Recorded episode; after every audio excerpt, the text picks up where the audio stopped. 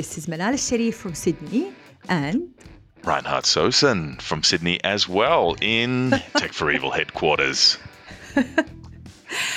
this is season three of Tech for Evil, and we chose the name Don't Click Here how human rights activists use technology to fight tyrants and how tyrants use technology to fight back. Stay with us today. Our episode is Flash Drives for Freedom. How can flash drives are used to free North Koreans? Our guest for, to- for this episode is Seongmin. So, if you're like me and you have a drawer in your house full of USB sticks and you don't even remember what's on them, and you're kind of holding onto them thinking, well, maybe there's a good use for them, Manal and I have just the best thing you can do with these old USB sticks. Stay tuned. Today, we're going to be talking to Seongmin Lee, and we're going to be bringing up Yeonmi Park and looking at this dark country on planet Earth called North Korea and how your USB drive, your old USB drive, could be used to shine a light into the lives of some of the people that live on the darkest country on the planet, North Korea. Stay tuned.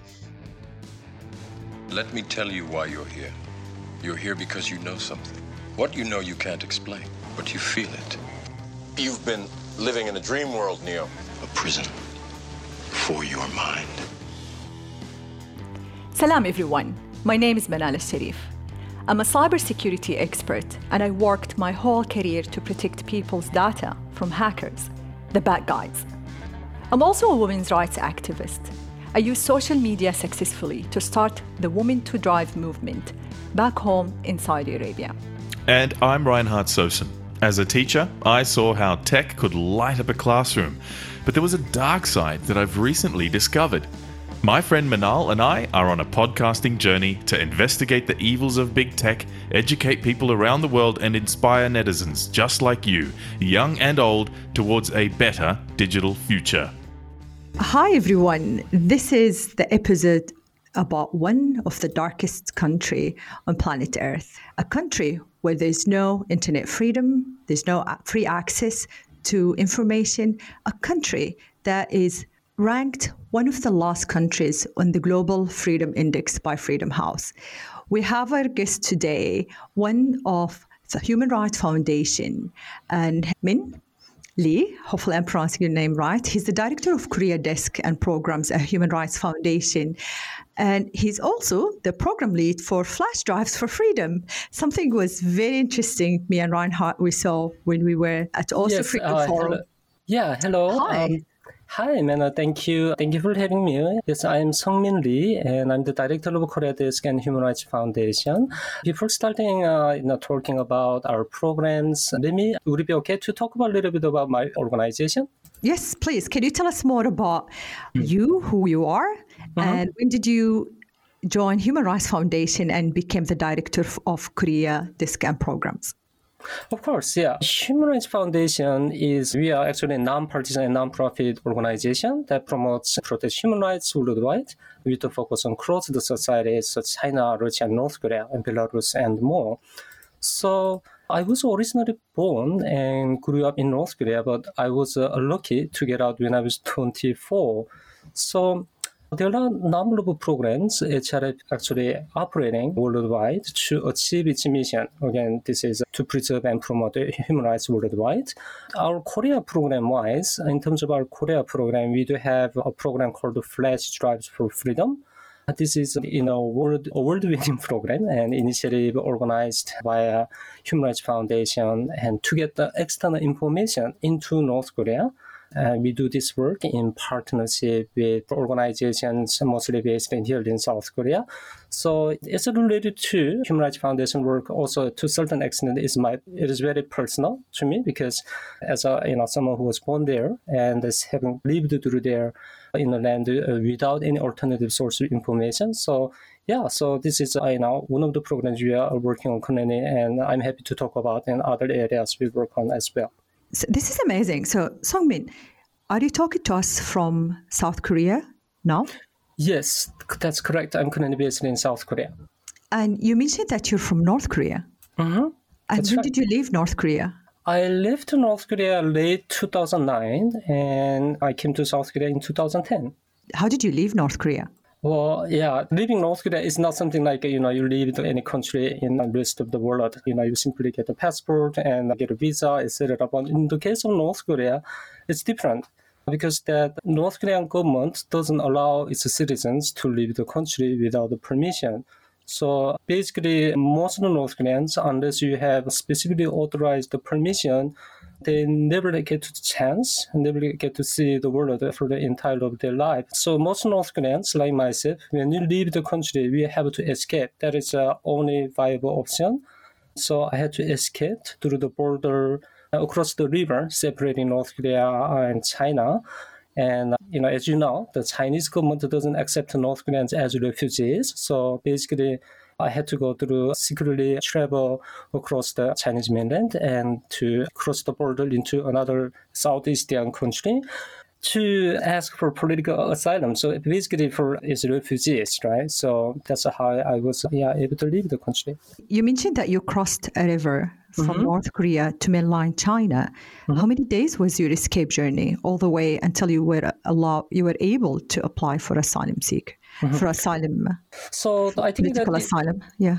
Yes, it took overall. Uh, it was for me. It was uh, about two months. It was a relatively really shorter time compared to other North Korean defectors. I, I do have a number of fellow uh, defectors living here in South Korea. A lot of them actually took something like a number of years, up to sometimes like 10 years, to get here, South Korea.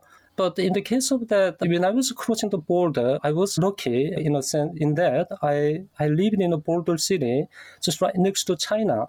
So when I was living in North Korea, I also did a little bit cross-border business in cooperation with North Korean border guards, bringing you know, commodities like cooking oil, cigarettes, candies, and rice, etc., to North Korea to sell them in North Korean markets and with added margin and things like that. So when I was leaving the country, I had friends in North Korean border base, border guards, so they were able to me, help me out crossing the border. So, but of course, this is not a common case. Uh, crossing the border is extremely risky. Seongmin, that sounds like you had a really harrowing escape from North Korea. Some of the people that listen to our podcast may not be fully aware of what's happening there inside the country. Mm-hmm. Seeing as you have firsthand experience and knowledge, can you tell our listeners a little bit about North Korea, North Korea, the regime and the people. What, what what's life like there, and why did you why did you feel you had to escape? Hmm. Yeah, so it's a little bit about the context. Let me give your listeners a little bit of a context of North Korea. So this country has been ruled by a single hereditary based dynastic and oppressive dictatorship that has been in power since 1948 and it is is known to have no single free or, or you know fair elections, opposition parties, or, or independent independent media. So it's mostly the people. The country of 25 million population is isolated and disconnected from the rest of the world. And when you're born, like almost every North Korean, when they're born in North Korean system, they are kind of receiving a very carefully created propaganda education uh, surrounded, of course, cult of personality. And uh, we came to believe uh, in the system, the North Korean leaders is almost infallible as like God-like figure. And this is all the school systems and society organization activities uh, surrounded around that personality, cult of personality. So, but I think that one of the most important turning points, personally, and as well as many for many North Koreans, was 1990s the famine. North Korea went through the Great Famine just right after around 1990, between 1995 and 1998 for three, four years. Of course, there was multiple reasons why that famine took place. It was after the collapse of the Soviet Union and also North ineffective economic policy and natural disaster. So all those things uh, combined factors uh, brought upon North Korea a devastating famine. So now the people at that point, starting that point, they began realizing there was something wrong in North Korean society. In North Korea, every North Korean citizen you know, learns that North Korea is the greatest socialist paradise on this planet, and North Korean leaders are the greatest leaders in the world. So, and we also learned that the rest of the world has a really gloomy and dark and oppressive place. Uh, North while North Korea is the best place to live. But again, as that the, the system was began dysfunctioning in the aftermath of the famine, and we began, you know, receiving some informations trickling from other countries such as China and Russia, and we were shocked. We were shocked because, you know, saw the movies, for instance, produced in South Korea, and they were portraying the life, the people, you know, in South Korea, like normal average citizens' lives. But that kind of things was completely unimaginable for us because in school system and throughout the North Korean society, we are taught to believe that North Korea is uh, South Korea, excuse me, South Korea is gloomy and dark and you know rife with the hungry people and homeless people, etc. But the things we saw in, in through those contents were completely different reality. So I think that you know these and other related factors, many people decided to cross the border. Of course, some of them cross the border for food, and others are cross the border for freedom. But yeah, that's where we are now. So today there are over 34,000 North Koreans formally, officially are resettled here in South Korea. But again, that really is not easy. A lot of people get caught in the middle of this survey and repatriated back to North Korea and face a heavy punishment, unfortunately. Mm. So, Seongmin, it sounds like there's a great cloud hanging over North Korea and a big lie that's being told and perpetuated by the government. You mentioned in your story that you were able in the beginning phases after that famine to see information trickling through from other countries. Mm-hmm. And what was, how was some of that information coming through? Was it on the radio, television, newspapers? How was that that little bit of information that North Koreans were getting? How was that happening? Yes, there are there could be multiple sources of you know the channels through which that those informations come through. One is a shortwave radio. The people inside North Korea do have you know that unauthorized possession of shortwave radios. So it's illegal to have shortwave radios. It's not it? legal. Yeah, wow, yeah, it's okay. not legal. So uh, anyone is identified with a kind of you know mini you know unfixed radio device could be really in serious trouble. Um, Shortwave radios are something we take for granted here, mm-hmm. and uh, anyone can pretty much uh, own one. So yeah, that's quite that's quite a big difference. Besides shortwave radio, what was another way that people got information? So people also were able to access information through DVDs and CDs. So a lot of those so movies uh, and music. Yes, and movies and musics and also especially content produced in South Korea was popular. The reason is because you know North Korea and South Korea they speak the same language and share the same culture. So you know from historical perspective, so they were able to better understand the content and relate to that. So a lot of those contents actually are being smuggled by of course smugglers and also traders. The business people are you know coming from China, oh, yes. etc. Yes, there was some of those sources. Yeah. So, so, information is smuggled. So people smuggle drugs other countries, but in mm. North Korea, information is smuggled. Can you explain to us what type of information? Is it like the news, movies, music? Mm. What type of information people smuggle to North Korea? Yeah, yes. So it's a it's a really it could be really broad. The, the, reason is because you know to understand this one, I think this question, I think we need to take a look at a little broad landscape of North Korean, you know, the you know society. So when you go to North Korea today, it's essentially you see state-run only state-run TV broadcast and state-run radio system, radio broadcast system. And there is some very limited uh, the intranet. Of course, that is only allowed to the people you know internally who have access to uh, have some access there. So all the informations you see and watch and hear are state, uh, you know, produced and approved content. As I already noted in my introduction, there is no independent, single independent, independent media. So therefore, it's really any information, whether it's related to market, exchange rate, or what's really happening in the rest of the world, South Korea and Japan and China, because the, all the information you see through the newspapers, media, tightly controlled by North Korean regime. So there is any messages that goes against the interest of the regime, it doesn't get published there. So informations like international news, what's going on, for instance, in Ukraine today, uh, what's going, why that the war took place, for instance, the background stories, and also exchange rate, the economy, market prospects, and also how defectors are currently living in South Korea. Also, also simply showing that you know political campaigns, elections, presidential speech here in taking place in South Korea, all these kind of types of information are novel and it's very it could be really extremely interesting content for those students to educate themselves and to learn about the outside world. Can I ask what was the first piece of information that was smuggled that you were exposed to? Mm. I watched a number of Korean uh, movies. I mean, I was in high school in North Korea. I was a student then back then. And there was a the movie that was actually a serialized drama and called Winter Sonata.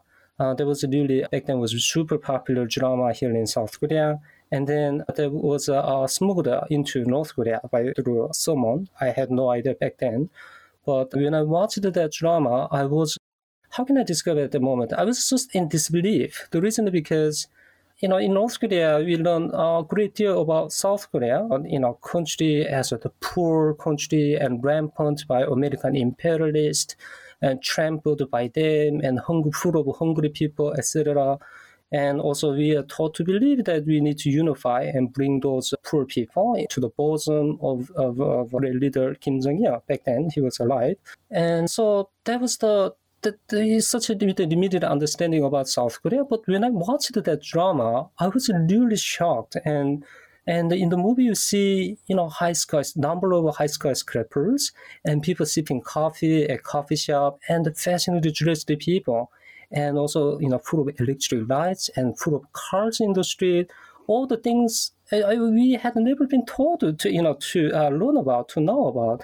And so, but, you know, like a different world yeah, it was like a completely it's kind of alternative reality, different mm. universe was uh, I was seeing there. So yeah. So Seongmin, why mm-hmm. didn't you think two things? What would happen to you if you were caught watching it? And the second thing, why didn't you think at that time it's just a propaganda from South Korea? Why did you trust that thing is real? It's not just acting. Mm-hmm. Yeah, so I think that in a number of years of you know brainwashing to which I was a subject to, of course, that I you know, when I saw it, I didn't immediately, you know, believe it. And I first my, you know, psychological reaction was like, I was, I just was so confused. And then I was also, I also thought about whether this, you know, content was produced by enemy country, South Korea, to destroy socialist system or, or to corrupt the minds of North Koreans, as the government has always said to us. Um, but you know, it's like it was very scared to watch it, you know, to be honest. And but also you have a you know a back in the mind, you have a curiosity. What kind of world actually they want to present, whether they're pro- propaganda or not. So and as you're watching through it, I was increasingly, you know, was into that content. The reason is because when you watch South Korean drama, they do not necessarily, you know, present all beautified image or idealized image. It's not. There is a, they're describing, the content was describing uh, life, uh, everyday life of everyday citizens. There is love and breakup, and there is sad story, and there is issues with political system in South Korea, all things like that. They're presenting it not necessarily, you know, in a way that they look down to North Korean system, why they're giving, you know, the better image to its society. It's not. So in a lot of aspects, I could relate to. So that's how, yeah, it was a starting point. Seongmin, I'm hearing in your voice a real despair that's inside North Korea. Cloud of a lie. And when this little bit of an information from the outside world, this this what was it called? The program Winter something Winter? Winter Sonata. Winter Sonata. When this yeah. program, Winter Sonata, when you saw it and it lit up your world, this this had a big impact on you, and I imagine for many other people in North Korea as well, who mm-hmm. have mm. been fortunate enough to escape you have what I think is probably one of the most interesting and intriguing jobs on the face of the planet because you get to be the program lead for something called Flash Drives for Freedom. Mm-hmm. And if you don't mind, let's let's change pace a little bit and talk about your role with Flash Drives for Freedom. Now that we've set up a bit of context for our listeners about what it's like in North Korea, how you escaped, the terrible regime that's there, and the important role that information plays, smuggling information inside to North Korea, the the important role that that plays for freeing the minds of some of the most one of the most darkest countries on the planet. Can you tell us? It, to me, it sounds almost like a James Bond episode where I can send my USB flash stick to some post office box in New York, mm-hmm. and that address in New York can take my USB stick and actually affect change in a country on the other side of the planet. When Manal and I were talking, we thought we have to ask you who came up with this idea? How did it start? And tell us a little bit more about how you became to be involved in Flash Drives for Freedom. Yes. The Flash Drives for Freedom program is is a really iconic and also important program of for human rights foundations, the Korea program. We the Human Rights Foundation has a history, long history empowering North Korean defectors, activists, and CSOs, civil society organizations, to bring about this change in North Korea um, really the world's most ISO society. So before I joined the program, the, the organization, the organization uh, leadership recognized early on the importance of increasing information access in North Korea. They, for instance, organized the world's, world first North Korean hackathon in 2014 and at bringing more information to North Korea by connecting, for instance, activists with Silicon Valley based technologists. And the outcome of that event, outcome of this conference was this Flash Drives for Freedom program. So next year, there was a 2000, uh, excuse me, that was a 2016. This program was officially launched. And since then, yeah, it, the program you know has been working, and we're still working with defector organizations and activists here in Korea and we have been sending over now, uh, since the program was launched, we have sent over 130,000 flash drives to North Korea. The contents, you know, we are including the contents of the Korean Wikipedias, documentaries, and the general knowledge, and also information on entrepreneurship and the defector's life here in South Korea as well. So, yeah, so program has been extremely impactful we you know, hear that feedback of, of consumers, you know, if we describe it as consumers essentially, in a sense, we hear these voices and feedback to activists, and they require and ask for a certain type of information, and there is a feedback system between activists and the North Koreans inside North Korea. So we continue, yeah, curating, identifying those wow. informations in collaboration with defectors. That's extraordinary. So let's connect the dots a little bit for our listeners. We have you and your program, Flash Drives for Freedom. People can send their US their old USB sticks to this address in New York, and then you can upload really helpful information that you can smuggle mm. inside North Korea. And some part of me, Seongmin, has to ask why? Why do why do you have to go to such extraordinary lengths to get information inside North Korea. So let me ask you a question, mm. Seongmin. If I was inside North Korea right now and I wanted to send an email, would I be able to do that? And what would it look like? Mm. So yeah, it's really it would be wonderful if you are you know able to send the email to someone inside North Korea directly. I'm in my understanding there is some formal channels to do that. For instance, the North Korean diplomat presence in United Nations in New York. And also some government operating, government non trading agencies have email address. But that sounds on, controlled by the government. Absolutely. When they send the message, uh, usually that doesn't get to the recipient directly, but security agencies are tightly control and read. So if you're talking about the average citizens sending any you know, communication message to every person, there is no way, none. Right. Because, so yeah, let's try no something. Let, us mm-hmm. try something easier. How about a text message? Would I be able to send a text message if mm-hmm. I was in North Korea right now? Would I be able to send a text message outside to a, a relative in South Korea, for example? If you're talking about that, North Korea sanctioned the cell phones, not domestic mobile phone system, there is no, there is no way to send information or text message to anywhere outside North Korea.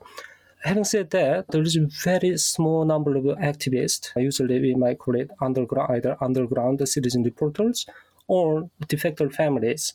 They are living along the border with China uh, they are using that uh, Chinese cell phone. Of course, that is illegal. If you are caught with those cell phones, you will face a heavy punishment. So those are individuals, very small number of individuals. They keep it secretly, but of course, you cannot just turn on the cell phone 24 7 because that regime uses uh, you know detection, you know, radio detection devices, etc. So they tend to turn off within five minutes or sometimes like two three minutes after just communicating very essential message only. So that's very a very small channel, tiny hole we wow. kind of have to communicate with North Koreans. So sending an email is restricted to only the elite people. To try and send a text message, it sounds it's mm-hmm. it's it's very risky and mm-hmm. only available to some very brave people. What about if I wanted to see a website? If I was in North Korea today, would I be able to turn on my laptop and see a website? Unfortunately, no. For the average citizen, there is no way to connect the you know, internet. And it's safe to assume that if you ask every North Korean, they would have no idea whatsoever what Google is, what Facebook or Twitter is. They have no idea whatsoever because they never heard about it. Based on some scholarly analysis, I saw that a few state-run institutions they do have internet connection for academic research purposes only but I heard about that even those institutions, you know, individuals steps in those institutions cannot access that system, you know, freely. You have to report it, you have to get a permission, and you have to identify what kind of search word you're to using. And so, you know, searching for other, you know, the phrases and other topics is extremely dangerous in North Korea. So, technology that we here in Australia take for granted, like email, texting, phone calls, the internet, these things are not in North Korea. There's a total blackout in North mm-hmm. Korea mm-hmm. of information, and it's it sounds like these people are imprisoned in their own homeland. You know, uh, while we were researching this, Seongmin, Manal and I went to the freedomhouse.org web, webpage, and Manal was having a look inside that webpage just to see a few different scores. This is obviously an organization that, that ranks countries in various ways across different dimensions. There's a democracy score, global freedom score. And Manal told me, hey, Reinhard, click on the Internet Freedom Score and see if you can see anything funny about that. And when I clicked on it, we look we went down the list and we can't even see North Korea anywhere on the list for the internet freedom score. Mm. And we're guessing that's because the internet doesn't really even exist in North Korea. So, thanks for asking, answering those questions of mine. I, I obviously knew the answers, but I wanted people to hear from you and your voice about just how much of a blackout there is inside North Korea for the people there, the average everyday citizens, not being able yeah. to send an email, text, I, or look. At And if I can add, uh, it's funny because if you look at the global freedom scores, and again, it's on freedomhouse.org, North Korea is in the total score from 100 on global freedom score. They score three. Hmm. Countries that on the same level are Eritrea, Eastern Donbass, less than that, which is Turkmenistan, South Sudan, Syria, and Tibet. Saudi Arabia scores eight. That's mm-hmm. my country. I'm thankful I live in Australia. Australia scores 95 out of 100 on the global freedom score. So it is, I think people living in democracies cannot even understand or comprehend when you live under censorship. The problem in Saudi Arabia, we have free internet. People have access to internet, so it's not it's not censored by the government. We can. When I was in Saudi Arabia, I could use social media. I could use the internet. I could access anything I want. I could use VPN.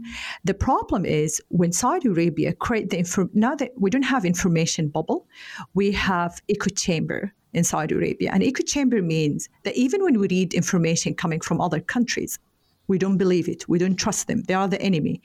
They are conspiring to bring down the haters. They only want want our oil and that's why we don't believe it. So we live in an echo chamber where we don't trust information coming from outside. And I think it's important for people to understand that even countries with access to free access to information, like Saudi Arabia, people still live in a way where they self censor. They read something and they disbelieve it. So it's interesting because you have two problems. The one, the first problem, overcoming the censorship in North Korea, and the second problem is will people believe what they read and see. What do you think, Seongmin? Mm. Yeah, I think that's a really you know great question, and I think that of course there there are you know control state controls exist to varying degrees in a number of countries around the world today. But you know, based on number of the scholarly researches and also based on my experiences as well, it's really the you know complete restrictions we see in North Korea is really it's harder to find anywhere in the world today. But in terms of the, the information, how to, you know, that, you know, what would be the, you know, people's reaction? You talked about echo chamber effect and when people seeing the same message and, you know, reflecting back to each other, they tend to, tend to be a little bit more. So I think that that is also applicable in North Korean society as well. The reason is because, as I already noted, that in North Korea, so from the moment you are born, essentially you are subject to the brainwashing. So every each North Korean household has the leader's portrait in their household. And when you go to kindergarten, you are singing the you know glorifying the songs glorifying the Kim family, and also learning those propaganda materials throughout your education in North Korea. So, and without uh, alternative sources information, it's like people are, you know, kind of they're desensitized to. Sometimes like they could, you know, harder to accept it. For instance, when I was living there, you know, when we see the public educations, sometimes students, teachers would organize the whole classroom uh, to guide them through guide us to our public execution site. We see some people publicly executed without even trials. But that was a really hard to accept, hard to believe it. You know, things happening in, in the so-called the world's the best paradise country. But as we you know tend to see more and more often, it's kind of desensitized to seeing that kind of. You, at certain point, you begin to accept as a kind of, you know, as a, a part of uh, your normal life. So its information is the same as you you know constantly consume subject to that kind of state manipulated propaganda. It's really sometimes it's a question when you see, you know, that uh, cultural materials that are describing South Korea as a you know thriving society, and also, you know, it's, you know, life is a really you know comfort, and also people's uh, you know abundant electricity, all kind of things we never heard about. So we, that's why a lot of people are not to believe it. But again, I think that that's the, the reason why you know programs such as uh, Flash Drives for Freedom and similar work by nonprofit organizations and activists, those trying to send information into North Korea is such important.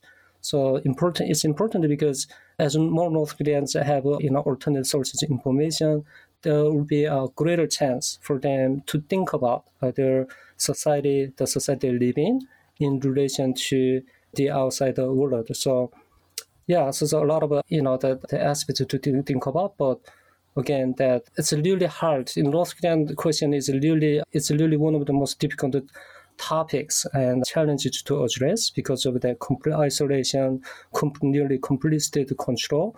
But yeah, the efforts like this through you know USB drives, we are sending and also you know radio broadcast systems through which activists trying to send the message and also, I'm aware that some organizations' efforts trying to contact the North Korean the North Korean workers dispatched abroad to make the money for the regime. They're basically slave labor workers. So there are some multiple efforts going on, but of course, this is a challenging issue to address. This is Manal Al Sharif and Reinhard Sosin from Tech for Evil podcast. Our guest for the day is Seongmin Lee, the director for Flash Drives for Freedom from Human Rights Foundation. We'll see you after the break.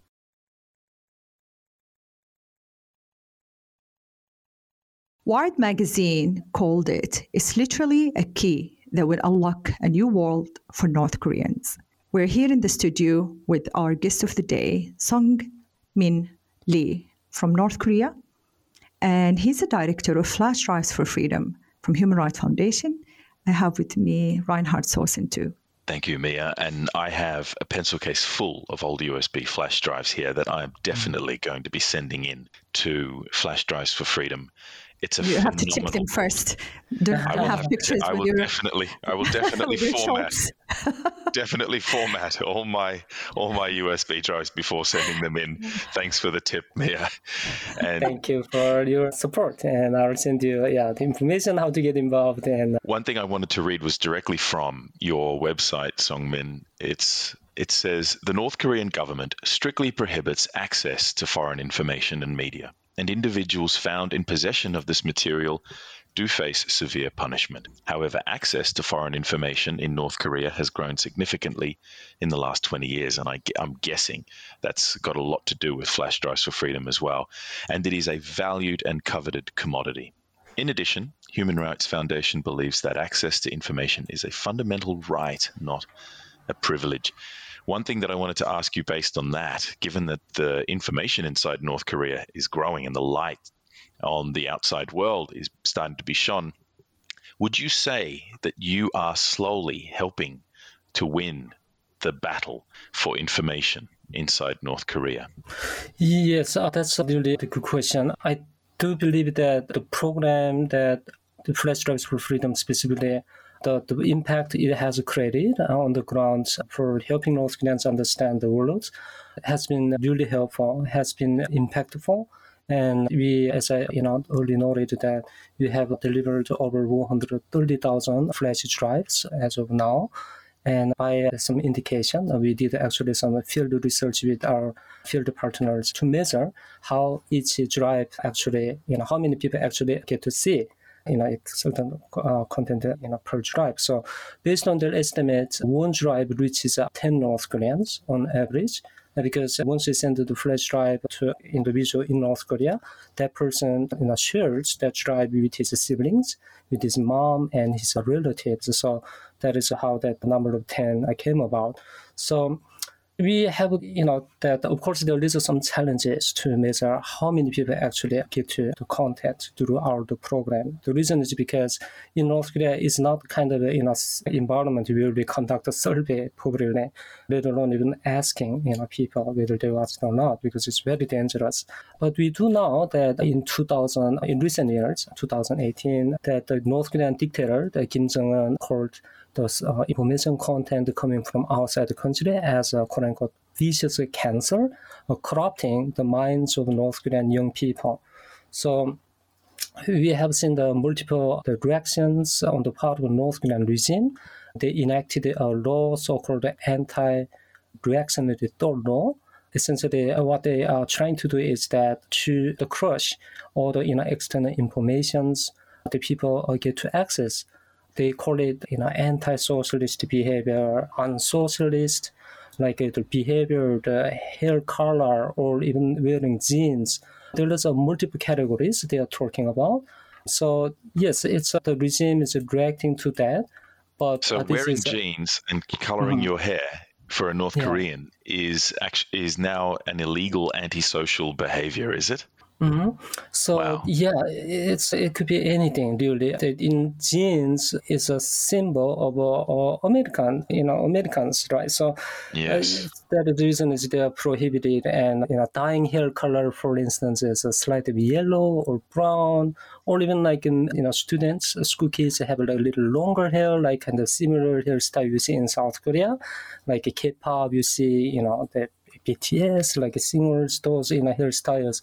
So the people trying to emulate it, kids trying to emulate it because they watched such a content in North Korea. So the regime now is you know attempts you know trying to to prevent it, but that is a by uh, in, in estimate that the regime is uh, doing the you know late better. It's too late to control this situation. So even though they've tried everything in their power to limit information coming in, they cannot stop the wave. We had a technical question for you, Seongmin. Mia was asking me earlier, do you expect that there might be some prohibitions on USB ports on laptops or computers? Is everyone that has a computer able to use their USB port freely in North Korea, or are there some sort of blocks that the government has put in place, some sort of technical lock on the USB ports? Mm-hmm.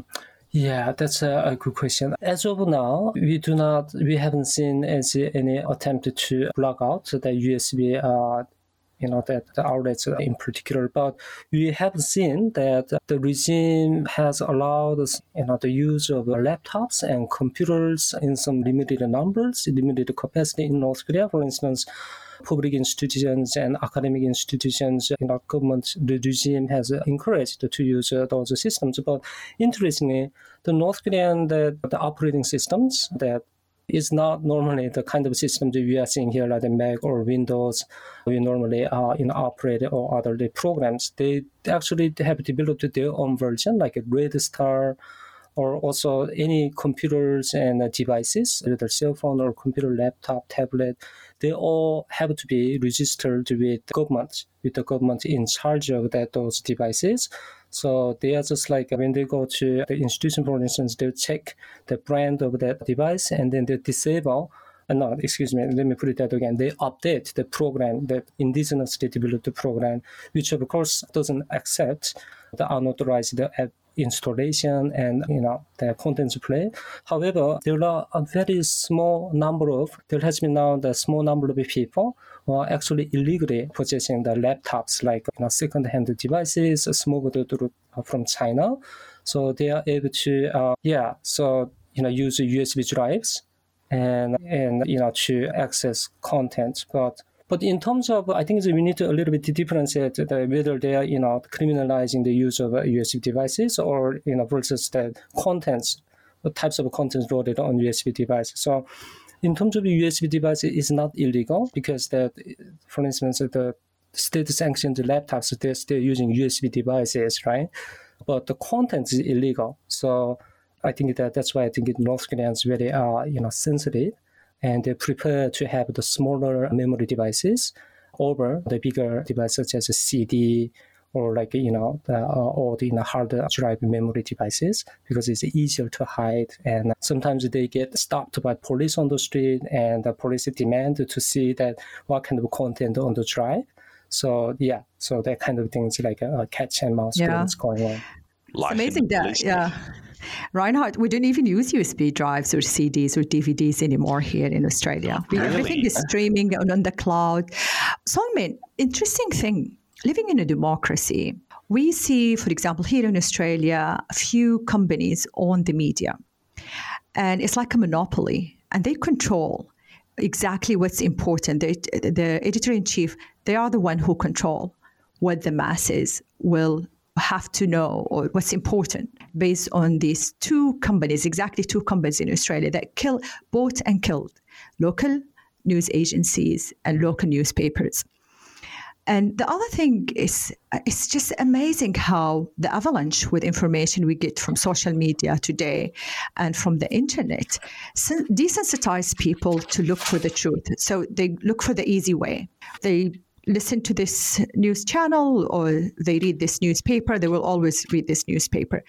There's it's it's just so so funny because we are on the other extreme, which we have free access to information, but this information is controlled by two monopolies, and they're the one. So it takes an effort for us to go and look for independent media and to go and look for the truth. Not everyone is willing to do that, unfortunately. And we're facing this now in Australia with The Voice, with two campaigns, the No and Yes, for the rights for Aborigines to have a voice in the Constitution.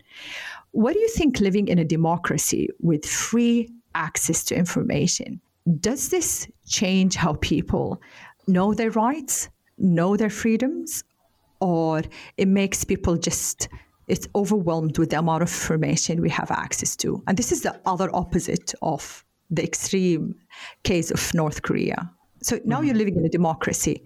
How do you have access to information that you can rely on and it's you know it's not biased and it's not propaganda and it's true? Mm-hmm. Now you have this freedom. What are you doing with it? Mm-hmm. Yeah, it's a really tough question to answer. I think that that is one of the most uh, you know difficult challenges we are facing as a, a citizen living in a democratic society. And we are talking about that, you know, attention deficiency increasingly in digitized world. As you noted that there are so many number of sources of information uh, trying to get our attention, basically. So I was actually, you uh, know, I also studied my, I also finished my study in America. And while living in America, I was also surprised as well. So for instance, in America, you see, you know, the, those, you know, people who are in the conservative spectrum, they tend to see the Fox News, right? So whereas the people who are in the liberal and progressive category who tend to, you know, listen to, the con- watching the content on CNN. So, and etc. So I also noticed that people are, you know, they tend to they choose the what kind of content to consume and what kind of information they believe in. So I think that it seems there is, you know, some little bit of, of you know the concerning aspect in terms of those, you know, multiple uh, sources talking about in different, you know, assets of, of a single issue and how and how you know do you believe uh, how can you believe that which one is true and you know which one is you know is an objective evaluation. So I think that that's something I'm still struggling with as someone who was born and grew up in North Korea. I'm honestly is really you know still overwhelmed. It's still I'm in the process of dealing with in this in a modern digitalized world. So yeah, so you know it's kind of you know while trying to you know deal with this kind of reality I'm living in, I'm also thankful. The reason is because you know, we need to see the situations, the social and um, political issues taking places. And at least we do have here in democratic societies have opportunities and have the resources. And uh, basically, it's done by your choice. It's not by the state, you know, blocking you out from accessing those informations. Though, you know, to a certain degree, there is some the controls in other societies, but by and large, you are basically living in an open society. So in that regard, I think that this is the freedom you have and the freedom we cherish, I do believe. Because I'm thinking about the North Koreans, and North Koreans that, as I noted, that from the moment they're born and until they die, they never get to know any other voices besides that very carefully created uh, North Korean regime's propaganda. They know a lot of people are dying. Their society is the, the best and all insufficient or knowing not nothing at all about the outside world. That kind of sad in a society are living in. So it's really it's really hard. I sometimes think that you know when North Korean uh, society you know it becomes open more open and North Koreans get to see all those you know alternative sources information. It is also you know something to think about as a North Korean defector and as a international community, you know, how North Koreans would react to, you know, deal with those, you know, overwhelming sources of information. So I think that's something I'm still, you know, you know, we still, I'm still struggling to understand you know, how we could deal with. But at least the, the information sources, you know, civil society organizations such as HRF are trying to provide is plays very positive role the reason is because we are trying to provide the alternative sources of information.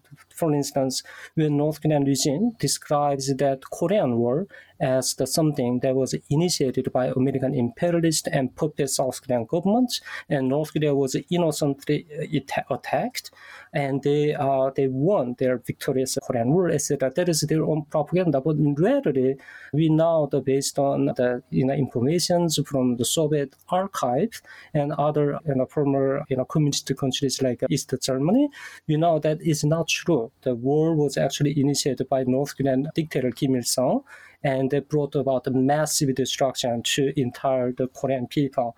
So that kind of information, you know, uh, not objective based on truth and also based on the informations requested and selected by North Korean North Koreans themselves, I think it's such an important. So I think when you are doing this kind of you know information curation and sending North Koreans, that's one of the reasons why we work with defector organizations, and that's the reason why we are not the one who selects the information, but North Koreans are themselves who select the information for themselves. You've been listening to Tech for Evil. We've been chatting with Seongmin Lee, who's in South Korea at the moment, and he is the lead, the program lead for flash drives for freedom. Seongmin, in your answer there, I heard a lot of gratitude for open and free societies that we have. And while they may not be perfect, they are at least uh, full of resources and information that people can select. And we need to be wise about selecting and choosing. And we do have a larger menu of options here in our country in Australia, and obviously where you are in South Korea. We're very grateful to you for talking to us today. On another note, if you're listening to this podcast and you're thinking you'd love to get involved with Flash Drives for Freedom, the organization helping to smuggle your your old USB drive into North Korea with valuable, invaluable information to North Korean people, then you can do that by going to flashdrivesforfreedom.org and you can donate USB drives. And I see now also, Seongmin, that you're accepting SD cards and micro SD cards of 16 gigabytes or more, mm-hmm. which is great. Send your USB stick to the address in New York, and Flash Drives for Freedom will take care of the rest. Seongmin Lee, it's been an absolute pleasure speaking with you and getting your insight on Tech for Evil with Manal and I, and we wish you all the best. If there was a, a, a parting word you can leave for our audience about anything they can do or how to get involved or anything new coming up for Flash Drives for Freedom as an organization, now's your time to say it. Thank you. Thank you, Mena, commenting that. Yes, for those who are interested in getting involved and learn about the program, a little more about the program, of course, you could visit Flash Drives for freedom.org. And also, we do have some information. If you are interested in the organizing a drive collection program or campaign at your school, we have also instructions how to create your the campaign and make it successful and also, if you need any help, of course, like please feel free to contact me anytime. We have, of course, all contact information displayed on our program website as well. Thank you so much. They Thank also you, have some fantastic merchandise. Actually, I'm just noticing they have some fantastic merchandise, T-shirts and posters as well, with your hilarious logo that I absolutely love. So that's another way that our listeners can support Flash Drives for Freedom. Go on, Manal. Oh no, just cybersecurity. We tell people if you find a flash drive on the floor, never plug it in your computer. so um, Yes. this is the first time I'll tell my I'll tell the audience that if Disclaimer. disclaimer, if you find a flash drive, don't plug it in your computer unless you're North Korean, living in North Korea. Thank you everyone and have a beautiful day. Thanks, Seongmin.